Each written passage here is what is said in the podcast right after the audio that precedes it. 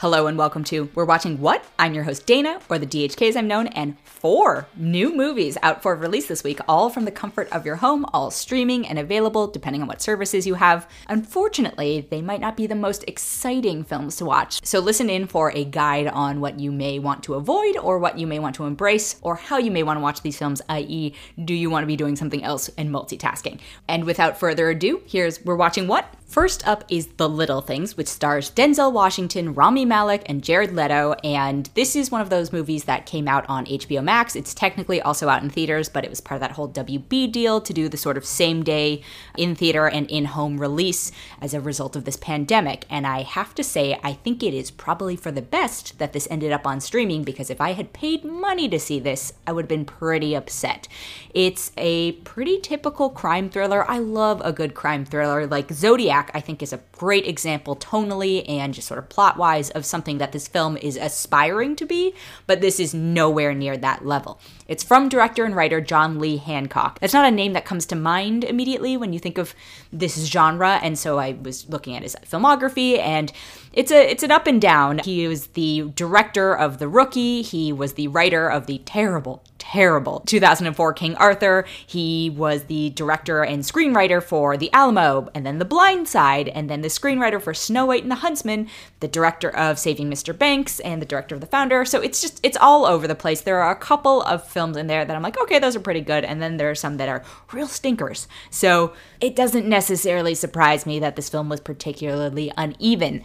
Denzel is fine in this. It's probably a, a, bit of a phoned in performance, but I actually think I preferred that a little bit to some of his more recent roles where he's just sort of going over the top and just chewing the scenery. This is a more reserved Denzel, and I, I think this was a, a better move for that. Rami Malek is also fine, and then I don't know what Jared Leto is doing in this. He's doing this weird accent, and it, it sort of reminded me of trying to be Buffalo Bill, but not doing it well. And like, I like a movie that digs into the details, right? This film is called The Little Things, it's supposed to be about the details, and yet there are so many details that are just glossed over in favor of I don't even know what they're in favor of. It's just they're glossed over and the pacing is sort of off and then the end just goes completely off the rails. And at first I was like, okay, I'm excited for where I think this is going. And I won't spoil it, but um, I was excited for where it was going, and then it just utterly disappointed me at the end of it. And there was a point about midway through where I was like, okay, well, I think maybe uh, my sister, who might enjoy this film because she's someone who doesn't really love movies, generally speaking. There's plenty of movies she likes, but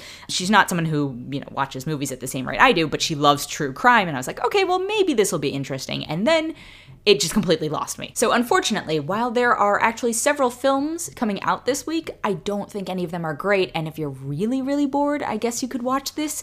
Uh, again, be grateful, I think, that if you have HBO Max, that you're not having to pay for the full theater prices. But this is not something I would say, hey, yeah, you should just subscribe to HBO Max for a month because it's less than the price of a movie theater ticket. And this is worth watching. Like, it's not worth the price. But if you happen to already have it and nothing else appeals to you this week, which, by the way, I don't think it will, I guess you could check this out, but I personally am only going to give this two out of five. I'm going to take a quick break and be right back. And then next up is Palmer, which came out on Apple TV Plus, and it stars Justin Timberlake as a character named Eddie Palmer, who basically was a convicted felon and he'd been serving time. And then he goes back to his small hometown where he his grandmother lives and sort of takes up residence again there and tries to rebuild his life.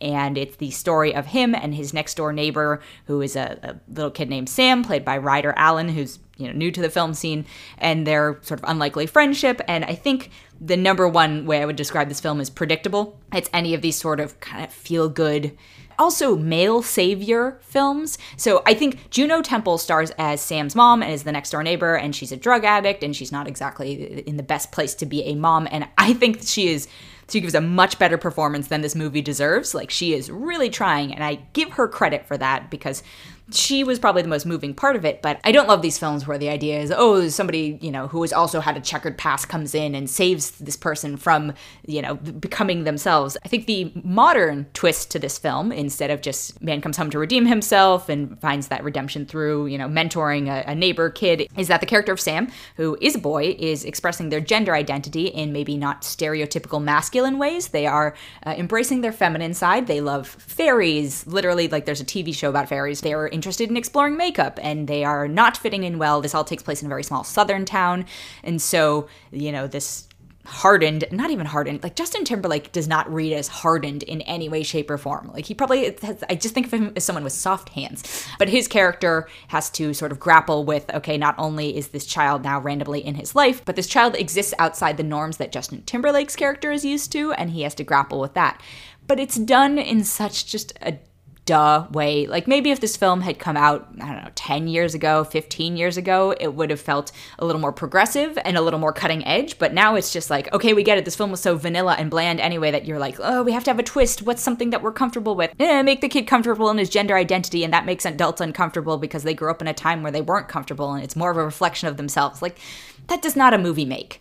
I also just don't love that we have to simplify gender down to the binary, right? Like these characters aren't even. I get that the characters wouldn't be familiar with the fact that gender is a spectrum and sexuality is a spectrum and all these things, but that they don't even try and learn that is problematic to me. So I really struggled to watch the film. I was just bored also. I was willing to give it a chance, but I was super bored during it. It's almost two hours long. It feels like they could have cut a lot. I know it's supposed to be relationship building, but it really just drags on and on. That that is probably my number one complaint about all the films I watched this week is that they feel very long. Some of them actually have longer run times, some of them do not. This one actually does have a slightly longer runtime. Again, if you have Apple TV Plus, maybe go ahead and watch this. But much like the little things, this is not something I would suggest that you go out and actually subscribe to this service in order to watch. There are plenty of other things on that service that I would say are worth watching, but this is not one that particularly wowed me. So I'm going to give it 2.6 out of 5. And then next up are the two Netflix films. We have The Dig, which stars Carey Mulligan, Ralph Fiennes, Lily James, Johnny Flynn. It's a pretty strong cast. I was pretty impressed. And then I started watching the film and once again just got a little little bit bored.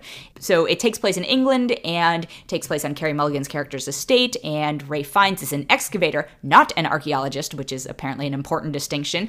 And they basically find this huge, well-preserved find from you know Vikings or the Dark Ages or whatever it is on her estate, and so then it becomes this little sort of battle of who does it belong to, who should be doing the excavation, who should whatever this is not the most dramatic thing, right? These sound like very mundane and dry things. I think, much like Palmer, it's a bit predictable, it's a bit long.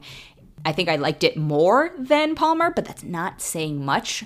There are a few subplots that I suppose I enjoyed, like Lily James's subplot, which I won't spoil, is interesting enough, but because it gets sort of piecemealed out in between all of these other characters and it gets distracted from a little bit, you know, you kind of lose the momentum of caring about them.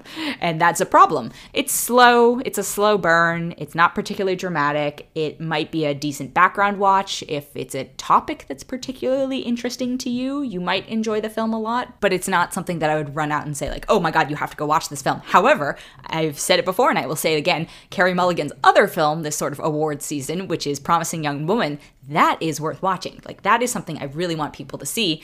But if you are waiting for that to be more affordable or come out on a streaming service, this might be an okay thing to tie you over in between. And I think the other frustrating thing is there could have been tweaks, and not major tweaks even, but just to make the characters woven more tightly together and so it makes sense how they're operating together and eventually it comes together. But I kept expecting earlier and earlier in the movie for them to actually have more important connections or form more important bonds so we could care more about them as a group because they are all sort of involved in this endeavor.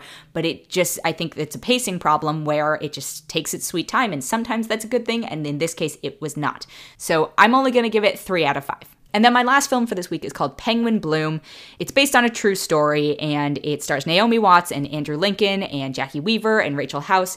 And it takes place in Australia. And basically, this family, you know, Andrew Lincoln and Naomi Watts' characters are married. They go to, on vacation in Thailand and a freak accident happens and she breaks her. And so she is paralyzed. Um, she was someone who was ambulatory before but now she needs the use of a wheelchair to sort of get out and go around, and, and her dealing with that. And it's a sensitive topic, and I think it's one that does not get portrayed very well often in film. I can imagine that there are there's a lot of trauma, obviously, that comes from being someone who is used to walking and then suddenly not having that available to you. But the whole idea of your life is over seems pretty melodramatic and kind of offensive to me. I don't think this movie crosses into that territory, but it certainly flirts with it. And I totally acknowledge that that is something that the actual person was probably dealing with at the time.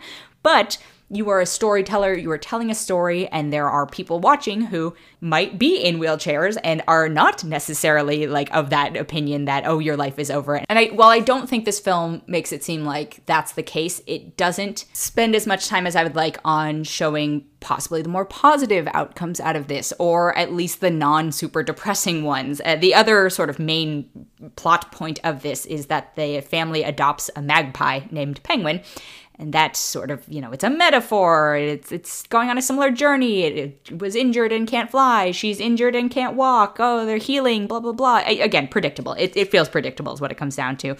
I think the film is trying to be feel good at the end but I feel like the way that it is going about it is by trying to take a shortcut and prey upon, I think, a lot of people's fears of like, oh my God, my life would be over if I was in a wheelchair. Well, your life's not necessarily going to be over if you're in a wheelchair, you know?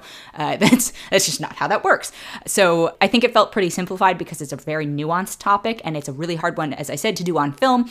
And this doesn't do a great job. Like Naomi Watts is fine in this. I think this film is scared of the complexities of the situation and therefore in trying to gloss over the situation as a whole and also not make viewers uncomfortable like there are a few moments that she's dealing with some of the adjustments that she has to make to her life from a physical standpoint, and it starts to show maybe some of the nittier, grittier things that she might have to deal with, and then it shies away from it. We can't scare people too much, but we want them to feel empathetic towards her situation. You know, it, it's such a delicate topic. I don't think this contributed anything to maybe a larger conversation about it. And also just like from an emotional standpoint, I wasn't I wasn't that invested. I just I wasn't. You know, it's a very I think understated movie in a lot of times, and that's fine.